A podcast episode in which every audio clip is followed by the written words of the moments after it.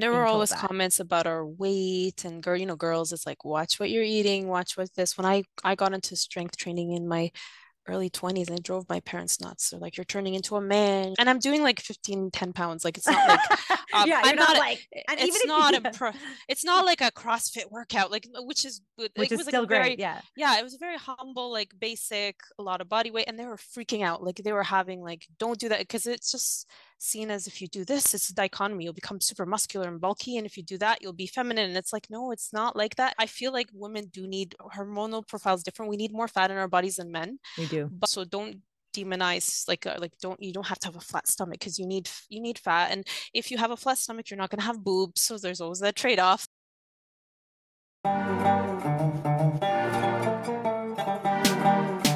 Welcome to Mom Strength, a podcast and movement to empower, educate, and showcase mom strength inside and out.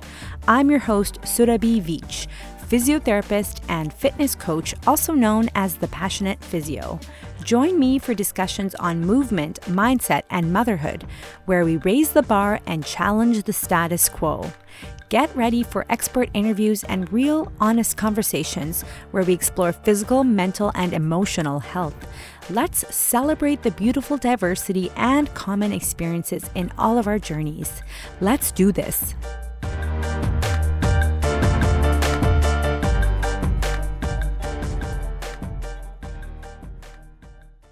but the only the funny thing is after i got over the guilt the other thing that really annoyed me was my husband every opportunity he's a wonderful storyteller he would tell the birth story and everyone's like oh you delivered the baby. Oh over and over again and i was once i wasn't sure why it was annoying me so much because it, i thought maybe postpartum hormones but it made me angry. I would always interrupt his storytelling and it was annoying and i would interrupt and just go straight to the end because i, I was sick of people being like you delivered the baby that's amazing over and over and over again. It was like yeah. one or two times and i was like why is like why am i erased from this story? Why do i have yes. no rule? And i listen i don't want a gold star because i do feel like i wish i'd known i was in labor. I wish i'd called the midwives. I wish i had been monitored. It is scary.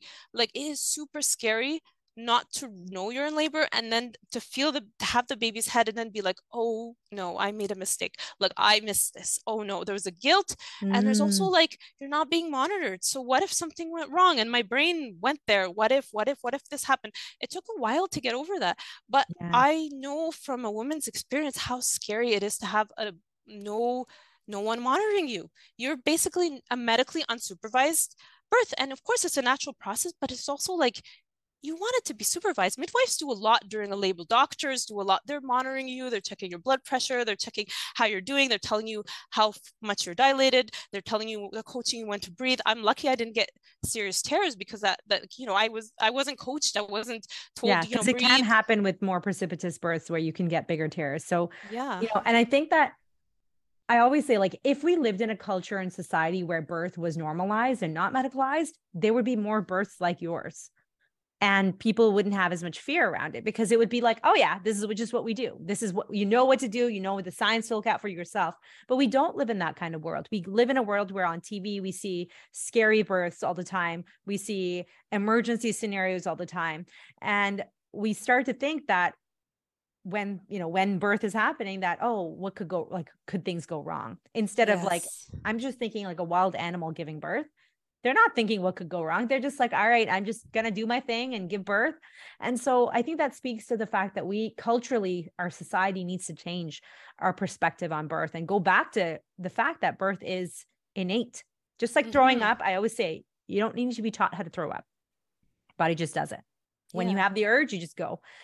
And birth can also be innate, like yours was, where your body just took over and you didn't have to fight it. You didn't have to do anything. It just happened. And and again, I'm gl- so glad everything did go okay at the end with your son and with you and everything. But that guilt piece is something that I feel I wouldn't have thought of or known. And I think, I think, thank you for sharing that. And I did a reel a while ago. It's like, why, when people ask who delivered your baby, it's you. Yes. And I whether you had, had a C-section or vaginal birth, it's always I, you. We had this conversation on Instagram and I was like, yes, I love it. I love what you're saying and I relate to everything.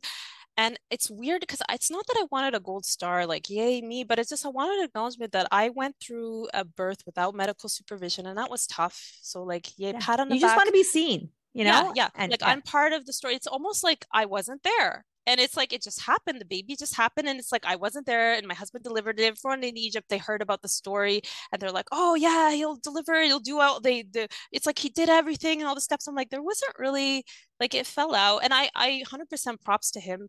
And I'm not saying, but but Yeah. it's just the way everyone reacts is like, oh, he delivered, he did over. And then I went on the internet, I looked up different precipitous labors and stories, and the women's erased in 100% of them. So I do think there's an element of patriarchy where it's like, Yes. you know, security guard delivered baby, uh, nine year old Taxi cab driver. Yeah. taxi cab driver delivered baby. And again, like, good for them for being calm in the situation, calling 911, but the baby was going to come. It was going to come. It would have come if the woman's alone. It was going to come.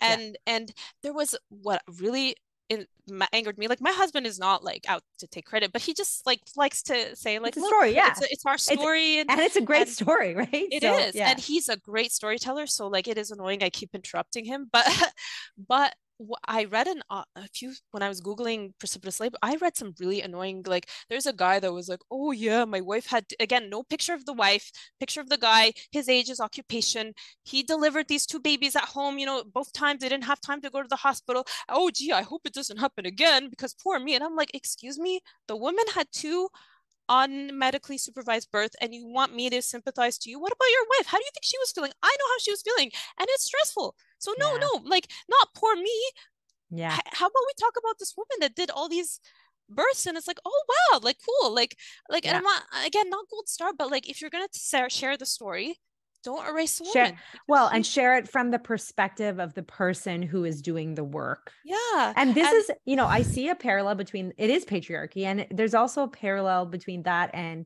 like white supremacy, like our history books. Whose story are they telling? Right. yes Like, you know, when we learn about Canadian history, we don't even learn about Indigenous history or Indigenous people's current day. We don't learn that. And so oftentimes it's like the person, and it's not, sometimes it's not even done intentionally to I- harm. i don't It believe just- it's, it's done. not. yeah It's just done because that's what we are used to seeing yeah you know, the doctors, oh, this was a, I got there just in time to catch the baby. But you're like, okay, but how did that mother feel when she was waiting without a um, doctor present or a midwife present, right? and, that's the part that I feel like I want to hear about when you if you're telling that story mention the woman's to be told. experience and acknowledge that in all cases like you said it's always the woman that delivers it's always the woman that did 99% of the work you know going through labor not sleeping especially people who have difficult painful labors it's a sacrifice and it's like good a you know sacrifice. it's a beautiful thing but it's hard and it's icky and you feel gross and you really if I mean people who go to I'm sure past the 40 you know to 41 weeks I'm sure at that point you're like oh again come on just go oh, and for- I went to 41 with my first, and it was it was really hard. And I think that um I think one part that's not talked about is, you know, even if you end up with a C-section,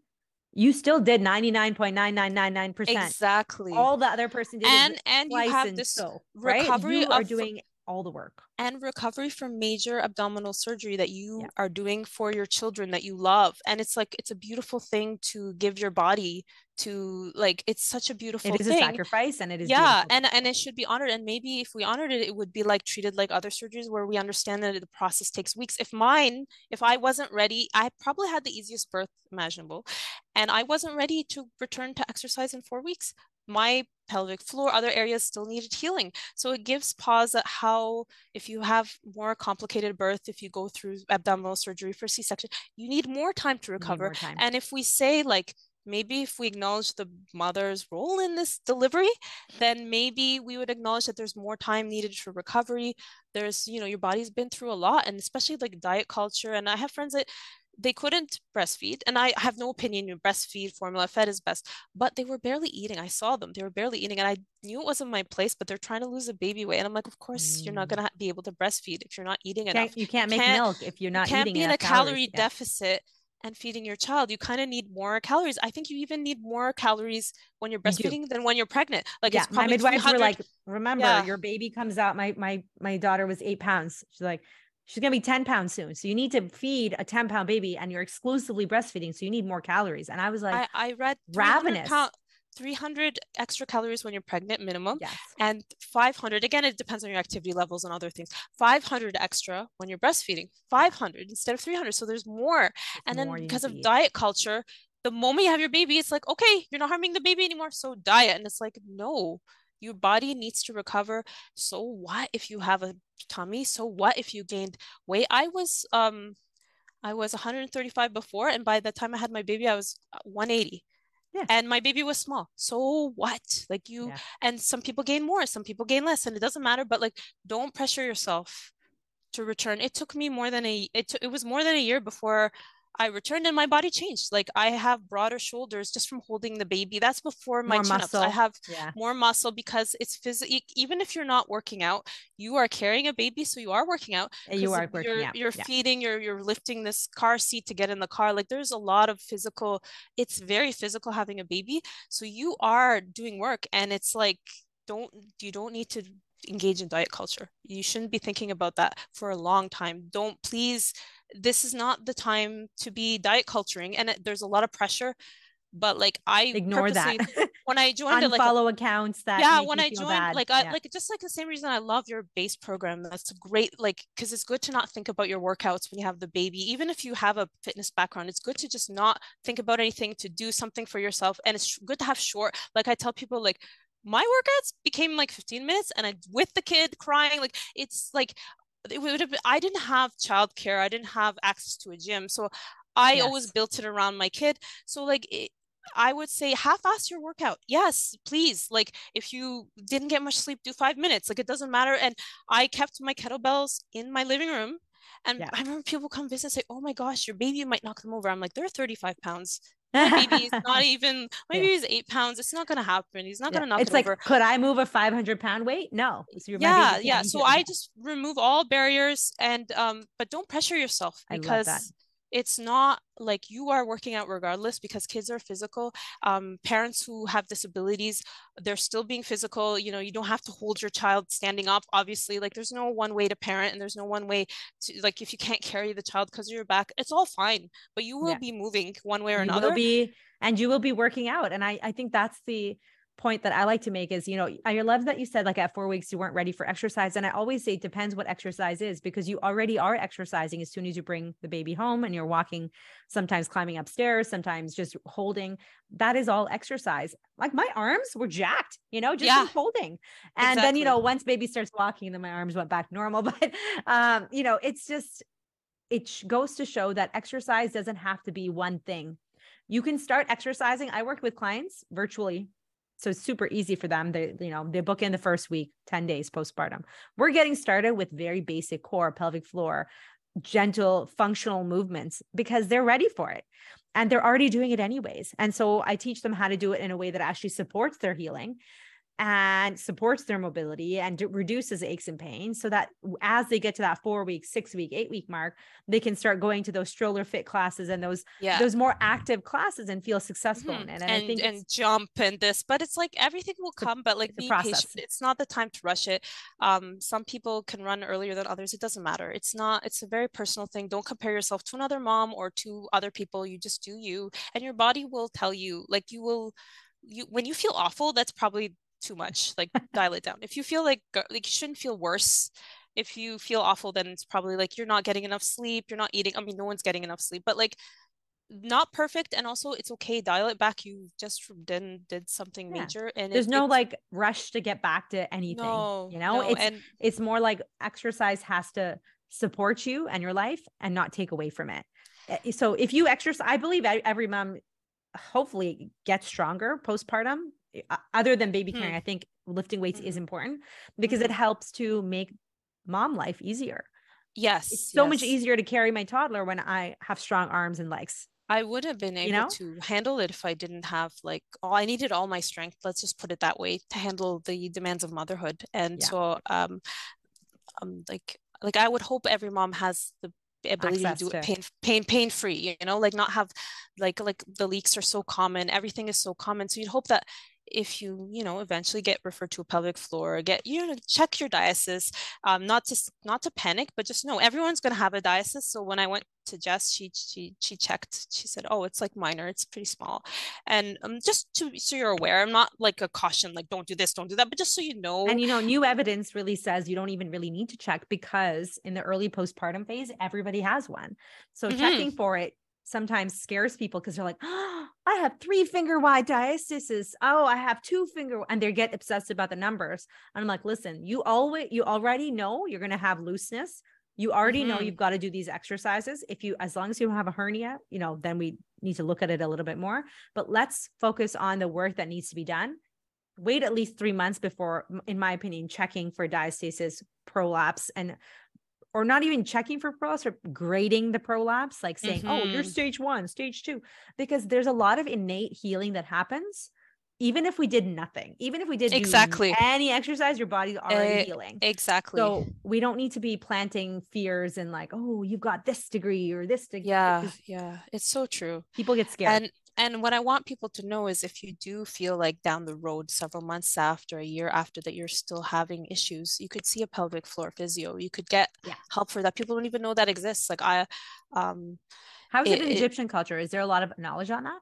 No, I would say no. Same with Indian culture. They're like, "What? Excuse me, what do you do?" And I'm like, "I yeah, do first yeah. Don't worry, I don't even." I know, and and, and again, diet, you know? diet culture is huge in Egypt, at oh, least amongst my family. So it's very mm. much like mm, when I saw weight. my aunts are like, "Oh, look at you! You lost the this much weight." That all the comments are about appearance, and you really don't want that. Like you kind of your body changes. I, I there was a year where I didn't know what my size was. I had a bazillion pants, and I would be like, "Does this one fit? No. Okay, this one. Okay, yeah." Like you could just, just like you don't know, but you like it's like I would be cautious to comment, even in the positive, negative. Yeah, I just I think don't just comment. commenting is and and and because again with the hormones and everything, you're really sensitive to anything. Yeah. So like just just mm, say it's a nice day or how are you doing, but don't make it about the body. Just make it about other things. And like how are you feeling? Like yeah. I felt after my first child, I had prolapse and leaks, and I felt awful. But I looked like I bounced back. The day after I gave birth, I went back to my pre-baby size. I was literally all baby.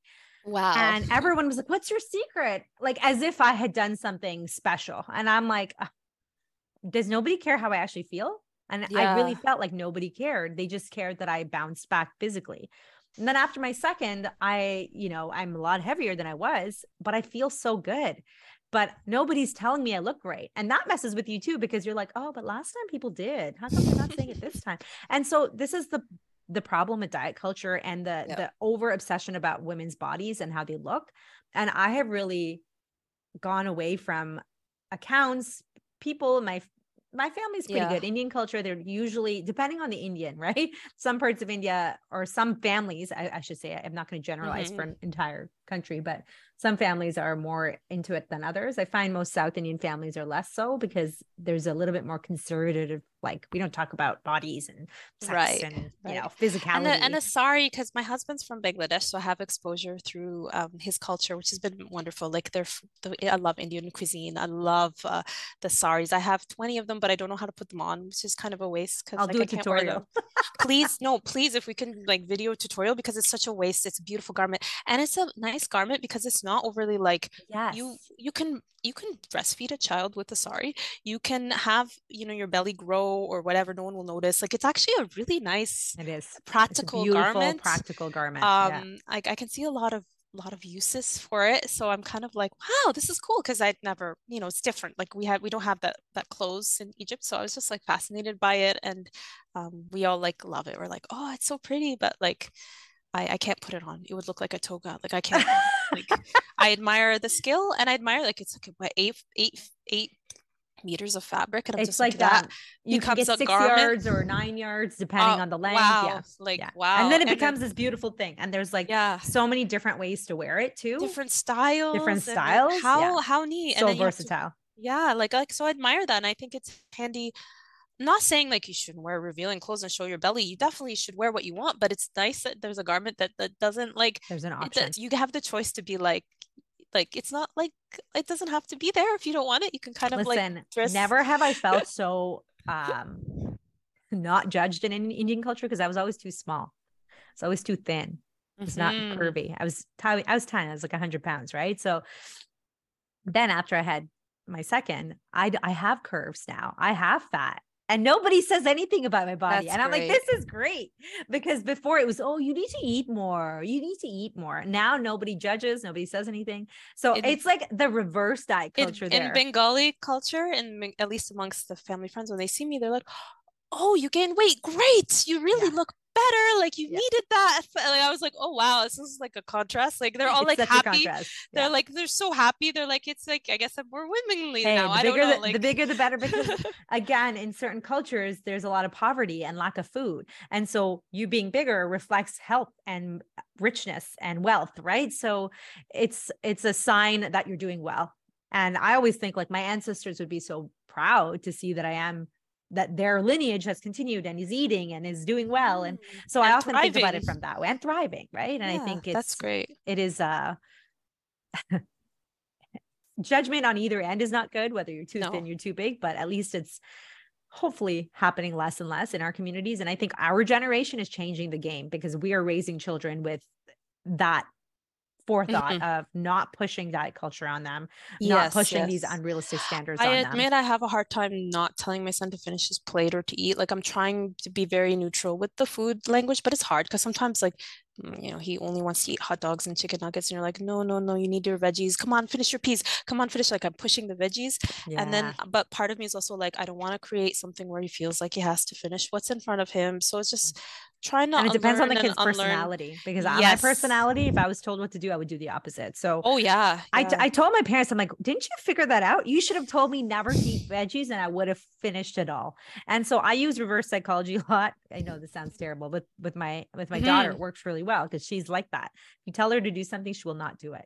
Whereas my son, you can tell him or not tell him, he will only eat what he wants, not a drop more. So sometimes he'll be chewing food and spit it out because he's full. I've never seen it. I, I'm like, what is why? I'm like, can't you just finish that extra bite? yeah. But like he he's like, no, I'm full. I'm not touching one drop more. How so interesting. It's so fascinating because my daughter will just eat and eat and eat and eat, even if she's full, just because she wants to hang out and she wants to stay up late. And so it's just like, yeah, it's respecting that they will. No, no kid's gonna starve themselves. And if they start to feel icky and constipated, I like what that happened with one of my kids, and I'm like, remember, you haven't eaten veggies in a long time. That's Mm, why that's a good- That's a good way of uh, and they need to it. learn that in their bodies because it's going to happen a few times. They're going to feel icky constipated stomach's going to hurt. And then i'm like well this is what happens. Hmm, or this oh is you why didn't you're drink really enough water. this is why you're really hungry because you didn't eat last you didn't have any protein. You're just having Yeah. like you know and so i try to make it more educational without putting that pressure but i know it is hard. Uh, i i because i was always told to eat more eat more i really try not to do that to my kids because i know how um it was really hard it was really Yeah. hard growing up And there were always that. comments about our weight and girl, you know, girls, it's like watch what you're eating, watch what this. When I I got into strength training in my early 20s and it drove my parents nuts. They're like, you're turning into a man, you're this, that, because I was, and I'm doing like 15, 10 pounds. Like it's not like um, yeah you're I'm not, not a- like and it's if not do a pro, it's not like a CrossFit workout, like which is good. which it is was like still a very, great yeah yeah, it was a very humble, like basic, a lot of body weight, and they were freaking out. Like they were having like, don't do that because it's just seen as if you do this, it's a dichotomy. You'll become super muscular and bulky, and if you do that, you'll be feminine. And it's like, no, it's not like that. And there's women, no one def- it's definition women of more than men, even because of menopause. We need we to need it we need to build bone We need to strength, and we do and need fat. Like I, I feel like women do need hormonal profiles different. We need more fat in our bodies than men we do but but like so so don't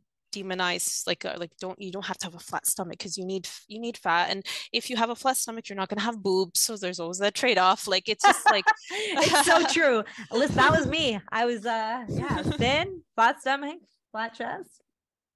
I still have a small chest, but you know what? I think Yeah. part of it is recognizing that all of these things that have been sexualized about our bodies were determined by men. Yes It's a men's perspective of what they find sexual. Why don't we determine for ourselves what we like about our bodies and why? Yeah. You know, it's it's a, it's a very different.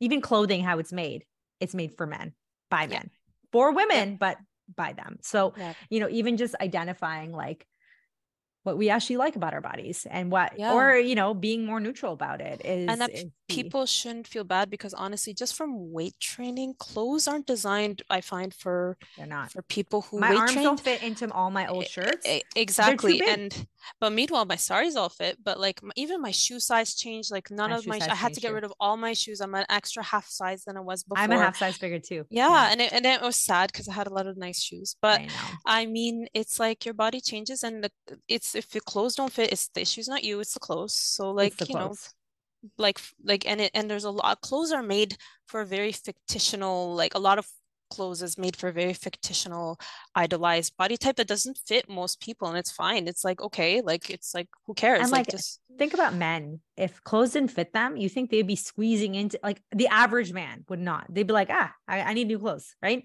There's not that psychological like oh i'm not adequate enough if i can't fit into size just the pockets that just the pockets and the thickness of the material and the men's stuff it seems so much higher quality than the women's. And like why does none of my clothes have pockets? I want pockets. Like i want somewhere to put my fits phone. my entire phone. Yeah yeah no that doesn't fit my phone and, I, and then- and then it's like of course my phone's going to fall more often than my husband because he has like clothes Giant that allow for phone but we're not allowed to look bulkier so we don't get pockets. It's just so frustrating um but that's like that's an aside but it That's just an- yeah. shouldn't, shouldn't okay feel so bad. i have i have a question for you and your pull-ups because i so for those of you who sarah sent me this video we were talking about pull-ups and uh you know uh, when i had my two kids i'd be at the park a lot so i'd be training for like you know i'd be doing my scapular pull-ups and i'd be training a lot more from the monkey bars and then sarah was talking about how she loves doing pull-ups and she sent me this video of her just pumping out like five, six, seven, eight, nine, ten pull-ups. And I was like, this is amazing. So tell me about your training for pull-ups and how you made that happen. So before it's it's interesting, but uh, before my son was born, I could do a few, but not 10, not anywhere near 10. And it wasn't like I didn't I didn't intentionally train for them. So it was like one, maybe two, and it was shaking. The form was like bad, but it doesn't matter. Like I got over the bar, so I was it. happy. Yeah. Yeah, I got it. Um, and then after I had my kid, my circumstances changed. I used to go to the gym very regularly, and then it was impossible to go once he was born. I have no, we had no family in Toronto. It was just me and my husband. My husband Mm. worked long hours before the pandemic. He'd be home at 8 p.m. So where would be the time to go to the gym? And then my son didn't sleep when we're co-sleeping. I'd be in bed with him and be like, like it was like I couldn't detach from from that. Yeah. And my husband is super supportive partner in that he does all the cooking. Um, I have some strengths, but they're not household management. And it's I think it's common women with ADHD, they they don't fit the role of the ideal parent. So sometimes you feel like a failure, but it's like, okay, no, no, I'm spontaneous, I'm creative, I can come up with things in a fly. That's my strength. It's not cooking and cleaning, which is essential. I admire that job, but it's just I just because I'm a woman, it doesn't mean I'm better at it. So my husband does that. So I had the support, but it was impossible like to go to the gym. And before I had my kid, I was like, no matter what, I'm always gonna go to the gym. And I couldn't go to the gym. It was impossible. It Mm. wasn't practical. So I had to change my my mix up of what I did. So I did a lot of like those postpartum baby classes to start. It was great to socialize. It was great for mental health.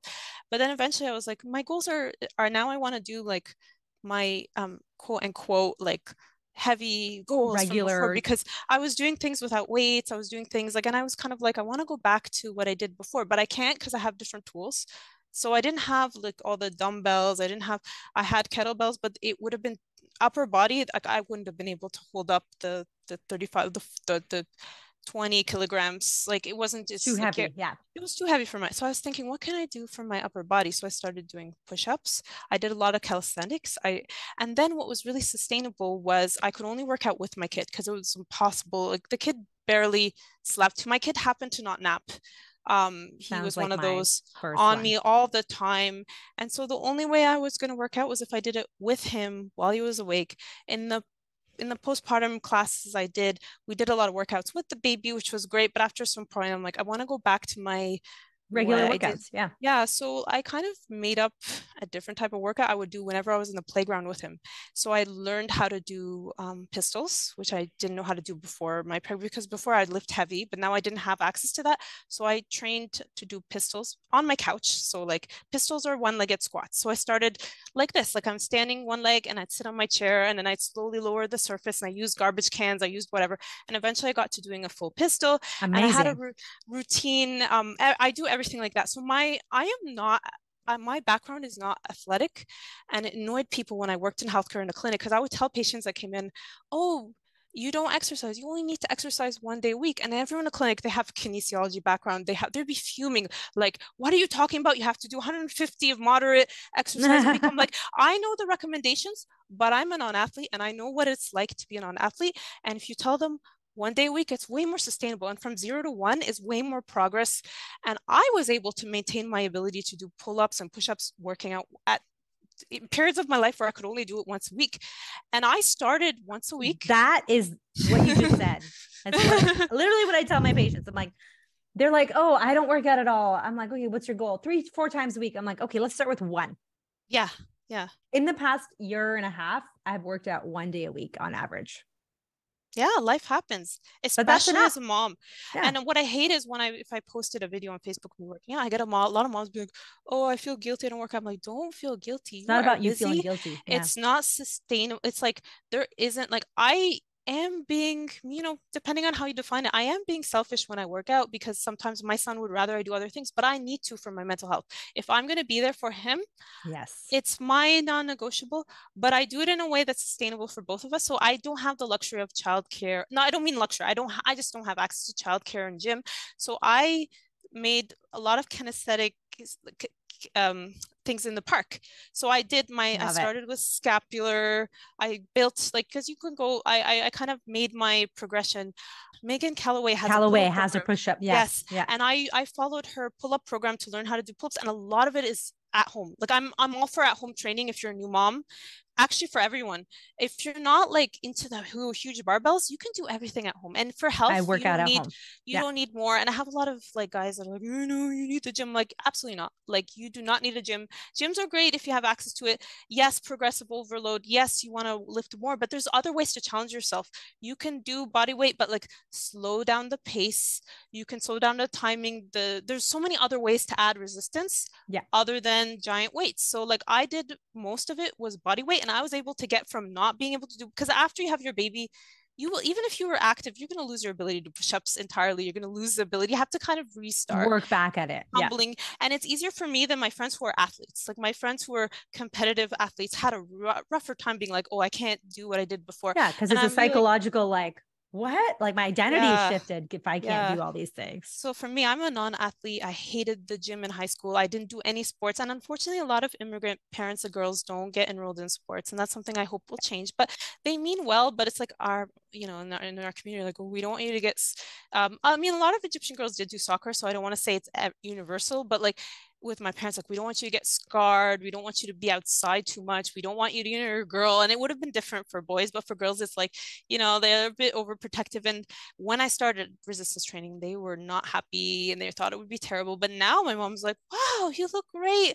And i'm like I, I feel great. I don't do it for looks personally looks. Yeah. but i feel amazing. I feel better than i did in my 20s in my 30s i feel better than i did in my right? 20s i feel yeah, i get injured way less i feel you know? amazing. I have people that are younger than me in their 20s oh i'm constant pain. I'm like why? You shouldn't be in constant pain. And again i i know like people who have chronic pain. I'm privileged not to have chronic pain. You shouldn't shame yourself. If you if you have chronic pain It's how can you story. exercise? Yeah. it's a different story. So there's no judgment. But for me i'm like can't you do something about it? Like if you're in constant pain you're so young you're so young you're a baby why is it feel why why does everything hurt like I can know. you check it out go see a physio i saw a physio just for like because I carried my baby all the time up until two years in the carrier constantly because he hated the stroller.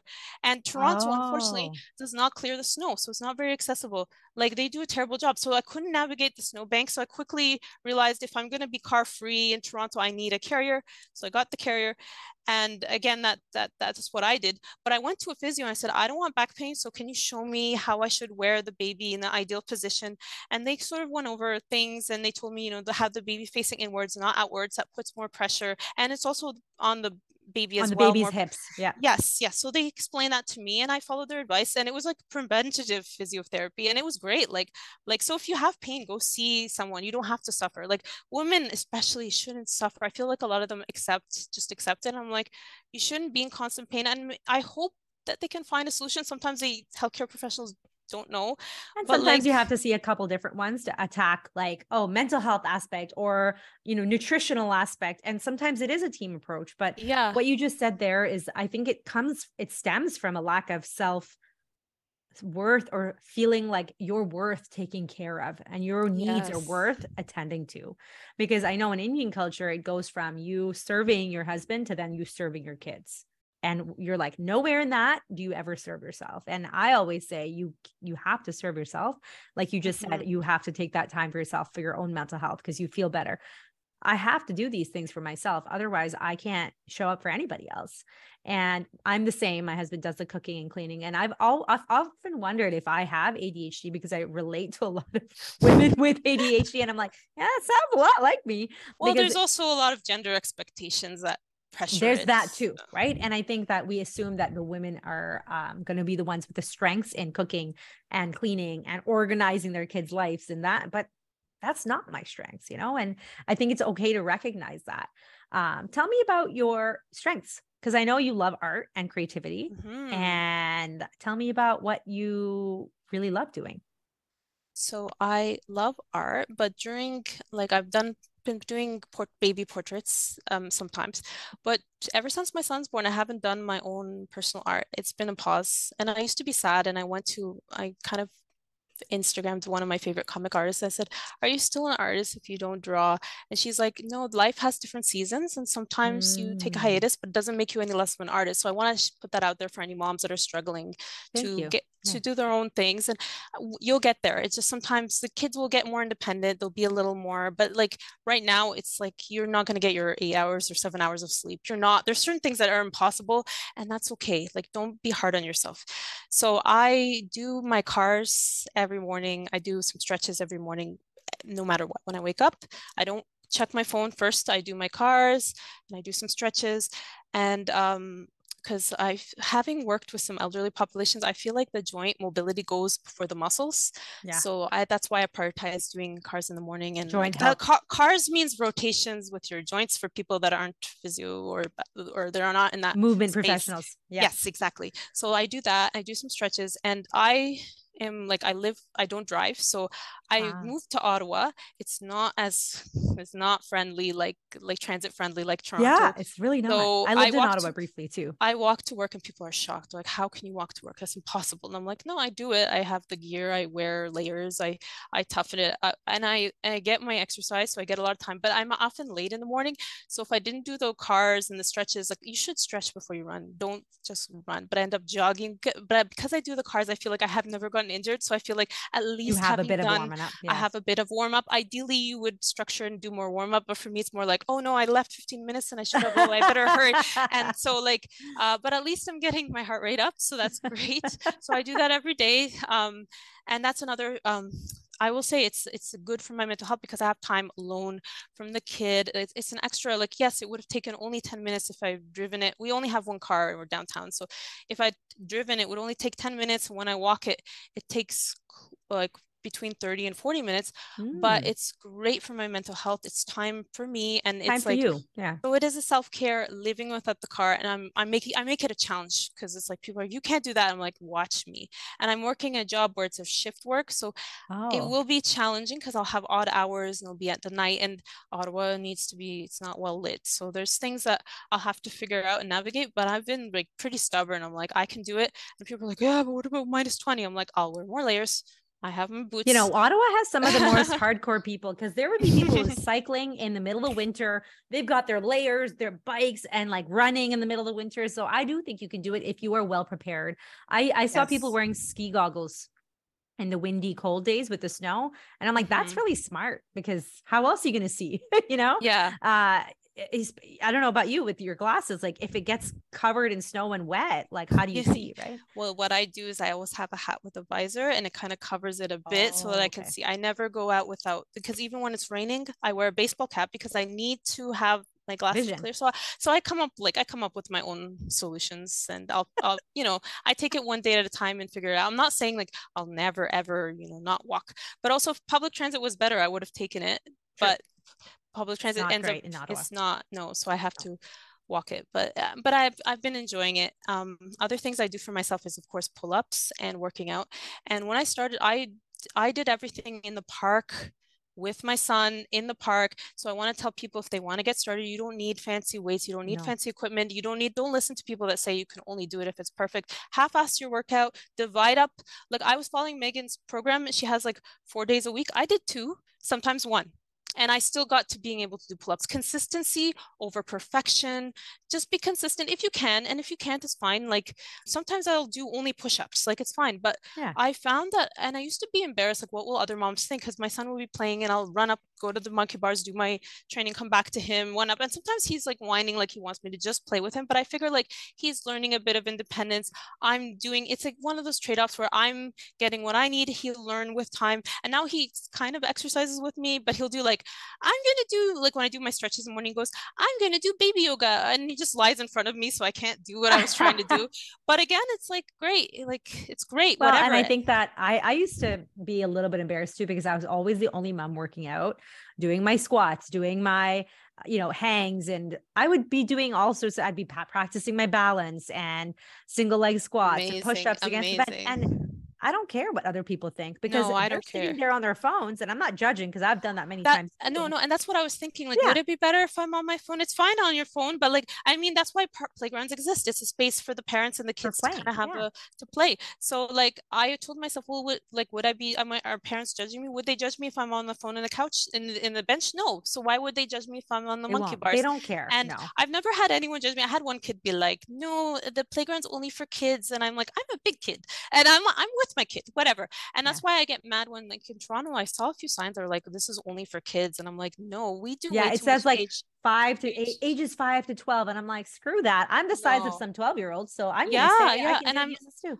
I don't, we do way too much age segregation. I said, that's why I didn't know anything about babies because I hadn't been exposed to babies. And I'll tell yes. you a beautiful story. My sister went to a book opening for an Indigenous author and he was reading his like their their it's a uh, professor and a student uh, and their student and it's a book about um, residential schools and actually I, sh- I, didn't read the book so i shouldn't tell you like about the book but um it was like beautiful like there's you know they're introducing their book they're having a book launch at an independent local bookstore and there was a baby crying in the room and the mom you know you know you kind of panic and you don't want to be just disruptive and then as soon as she was at, she tried like soothing and bopping and it didn't work and so she was heading for the door and the, and the speaker said no excuse me ma'am don't leave please our community was denied thanks to residential schools we were denied that the sound of babies crying so i want you to stay and wow. i thought like how empowering because moms feel ashamed about breastfeeding or doing anything in public with their babies and here we have very much this is a kid space this is an adult space these are daycares and if you yep. don't have a daycare it's like where are you supposed to go and yeah. so i was so like yes bring that's your kid and we, that's how we've always existed and it's only like now we are like now it's like, oh yeah, kids don't exist. What? Like, no, they yeah. they exist. We try just to like separate people, everything. Like kids are like, here and adults yeah, are here. Just like people are like, well, how can you live in an apartment with a kid? Because we live downtown Ottawa. We value being in a walkable neighborhood over Same. Uh, car car depends. And I have do do you what works for you. I think if there's a lot of privilege for me, like I would never tell someone and advise them live, walk everywhere. I'm like, no, I can only do it because I live where I live, and it means higher higher rent. So and it means we'll never own probably.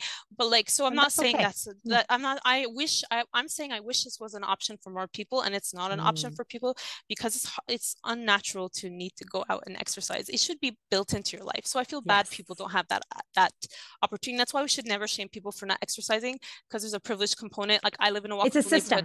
Yeah, yes. I think it's it's it's more it's uh I think we often blame individuals when it's the system that doesn't allow yes. even in the hospital what you said earlier like it's the system that doesn't allow for doctors to spend that time because mm-hmm. they're rushed and rushed and and that's and the it, culture of medicine. and it must be hard on them when they have to bill like a bazillion like I feel bad for them I'm, I'm not yeah blaming anyone. It's just it's too bad that that's a system, system. and it's too yeah. bad. And I think our systems end, aren't built for walking and for yeah. cycling safely. Mm-hmm. Ottawa's way better than Toronto, but Toronto neighborhoods do. Mm-hmm. But we drive, we can walk and walk to like five parks in our neighborhood. That's wonderful. And that's a privilege. And yeah, I don't live in yeah. a big house with a big backyard, but I'm like, I, that's never been my value system I don't want to clean all that and I man- manage all that. I'm happy I- living here. Sarah, I have some final thoughts and I have some questions about you. And I want to know um, what book or podcast you listen to or read that has been kind of life changing for you. Um, there's quite a few. Um, if in the, in the line of Indigenous, there's an Indigenous podcast called All My Relations. I'm gonna write Highly recommend. You'll learn about colonialism, racism. You'll learn about all sorts of institutional issues, and yeah, and it's really like loving podcast because there's a lot about celebrating female empowerment, the body, love. Like it's, I highly recommend that podcast, and I've learned a lot about Indigenous issues through the podcast. Um, another one is 99% Invisible. That's a design podcast. So that's also really um, thoughtful. And I've learned a lot about urban planning through that podcast as well.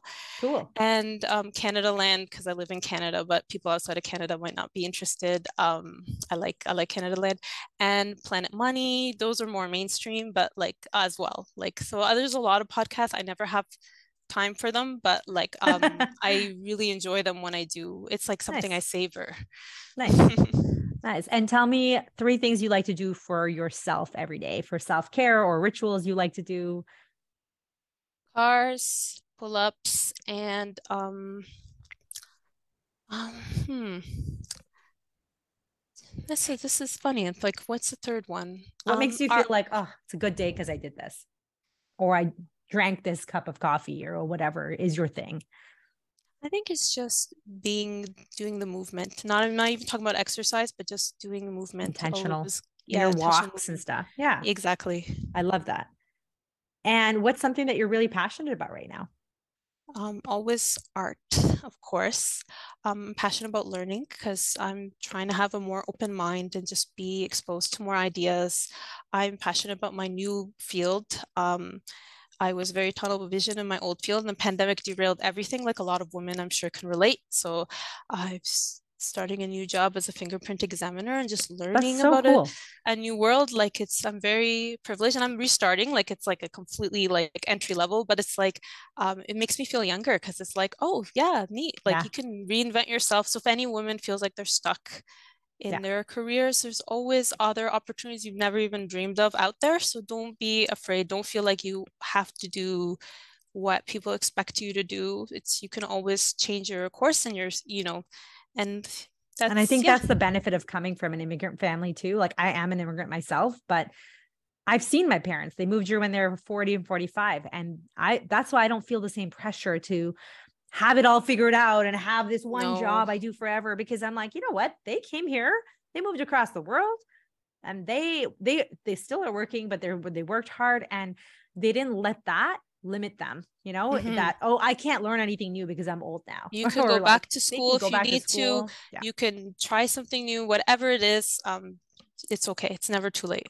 I love that. I want to take a look at your art. So where can people find your you and your art and connect with So um, I can probably Instagram is the easiest way to reach me. It could be say Sarah with an H now. Say Sarah now is one word. And then I have another Instagram account called Drawdemic. So either of those, you'll be able to reach me and you can send me DMs. Amazing. uh, if you could change one thing about the world, what would it be? Um, I would want that we give people opportunities and recognize our privilege because there's a lot of talented people that are never given a shot. And just Mm. recognizing like um, people that are successful, uh, especially celebrities are guilty of this where they're like, I've always worked. And it's like, okay, well, having a baby is work. You have a nanny, you have other structural things. So what are the barriers, like language barriers, pronunciation barriers, presentation barriers, structural rate barriers? If we address that, we'll celebrate more talent and also Yeah. just not defining people by their jobs like Yeah. you are a full person and you're not like you're not um i felt out of place in toronto because everyone's talking about their daycares and daycare did not work out for my son. He was kind of kicked out and i felt a lot of shame about that but there's no shame like everyone's different everyone has their path. So just be it's okay like like life is not a sprint Mm, and just take your time and things like sometimes they fall into place sometimes they don't but it's just part of the human story and it's okay and you don't have to do things the same exact way as everybody else No, no, no. Honor, the honor, culture. and honor, honor what you've been through. Honor the and just mm, like be open minded to the experiences of other people that not everyone has those opportunities and just like not don't make assumptions like i remember telling people i really wanted to go abroad as a like like on just like as an experience and people from like non-ethnic about they're white they're like "We should have just done it i'm like no my parents had expectations and it was really yeah. difficult i know it's and not just easy and it's like, if it was i like, would have done it yeah yeah yeah and then yeah. so it's just again understanding that people have different realities and yes. um, that just being mindful of that mindful of yeah and i also love the point that you brought about if you recognize people for their talent, you can also celebrate them. And so many people don't get recognized or found, you know, discovered or whatnot because they don't have the privilege of being discovered and because they don't look like the right fit or they're not, uh, you know, a cis white male. You know, it's there's a lot of barriers for people. And if we can remove some of that, we can really everyone benefits they benefit yes. and everybody benefits and yes uh, definitely that's that's amazing and last question for you sarah what would you say is your mom's strength my mom's strength is creativity. So where I lack in structure and routine, which is mm. also very mm. good for parenting, I am creative and spontaneous. So my son asked for a bus Christmas tree. I can make that happen because I have the gears go in my head. I'm unconventional. I can make things. Uh, so I have imagination. So I would say that's my strength is imagination and creativity your your kiddo is so lucky to have you and i'm so grateful that you spend this time with me and the audience i'm sure is loving you know listening to you as well. Thank you so much sarah. For anyone who's listening who found this episode helpful maybe you know somebody who's pregnant or who also had a precipitous labor who would benefit from you know hearing this conversation and feeling like oh i feel like my my feelings are finally heard or seen. Please share this episode with them. Uh, if you know anyone who's a new mom and who's struggling with that diet culture and comparison and struggling to get back to exercise share this episode. And if you know anyone who just wants to hear Sarah speak and hear this amazing story that she shared, please do share this with them. Thank you so much, Sarah. And to all my audience, thank you for listening. Thank you. Thank you for tuning into this episode of Mom Strength and being part of this important conversation. Check out the show notes for more info and links, and we'll chat again real soon.